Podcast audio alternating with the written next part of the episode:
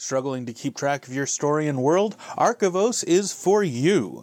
More intuitive than a wiki, more extensible than Scrivener, Archivos builds your story Bible into your personal, always on tactical display. Graphical relationship charting, continuity tools, this thing has it all with bonus options for fan engagement and real time collaboration. Archivos, story world management done right www.archivos.digital. That's www.archivos.digital. Welcome to The Everyday Novelist. My name is J. Daniel Sawyer, author of nearly 30 books, more than 30 short stories, and numerous articles and scripts and essays, coming to you from up in the crow's nest with my spyglass on this daily voyage through the dicey waters of business, craft, learning, and art in the writing life. Welcome to The Questions, episode 975. Today we hear from Rose, who asks Is there a way to format a text conversation to look like it does on a phone? I am imagining font that wraps paragraphs into a bubble and you left right justify as needed. I have been able to screenshot fictional conversations between two phones and add them as images, but it never looks right. Um, yes and no.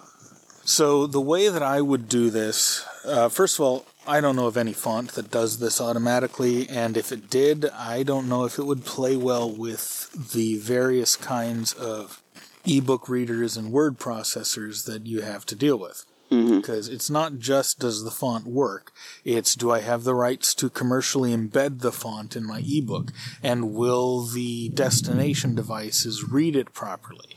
Right. And then You, you would want to do this with styling rather than a font. Right, which brings me to how you do it in an ebook. And again, you'll have to test to see whether this works, because there's two ways to do this.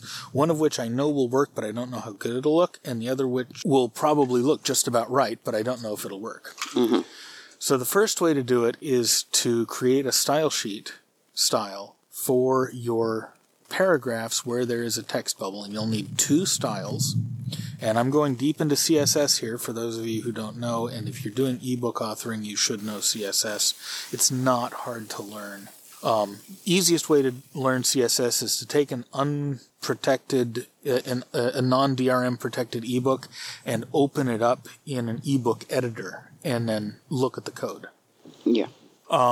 CSS are cascading style sheets, and basically each CSS style is a line of about five or six parameters that list the font, the background, the way the background is delineated, the border, whether it's uh, The justification. justification and alignment, whether it's bold or italics or regular.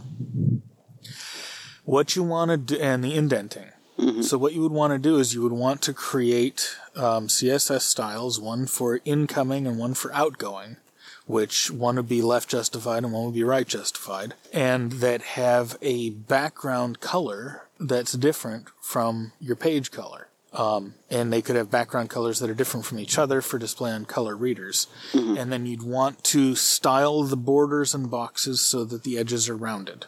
And I know there's a parameter for that in the CSS language. I just don't know what it is. You have to look it up. Um, CS, it would be either under CSS borders or something like that.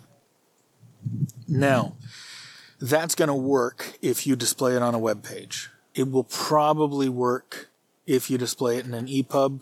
If you write it, um, if if if it's good CSS, it should display in an e, in, in the EPUB as standards compliant. I don't know whether Amazon would preserve that formatting, converting from EPUB to the Kindle format.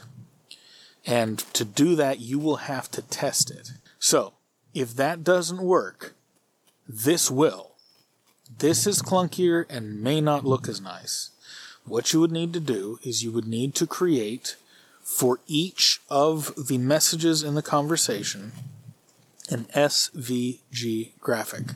It's scalable vector graphics. You do it in you do them in Adobe Illustrator or in Inkscape. I don't think Photoshop or GIMP can export to SVG because they're raster programs. But basically, an SVG is a mathematical formula that tells the computer to draw something. And so it's infinitely scalable and stays clear at any resolution. You would want to create, and this is what logos are designed in and stuff like that. So you would want to create one SVG for each message, and then you would embed all the messages in order in your uh, ebook. Now, if you do it the SVG route, you have this other advantage, which is that paperback layout programs speak SVG.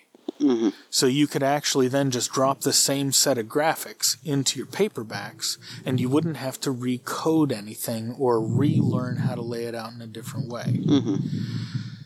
Again, how good it looks is going to depend on the way that the reader renders it and how good it is at doing that. Now, the, the advantages with SVGs, you can do like bubble highlights and, and 3D edges and all mm-hmm. the stuff that you can see in text message programs on Apple phones.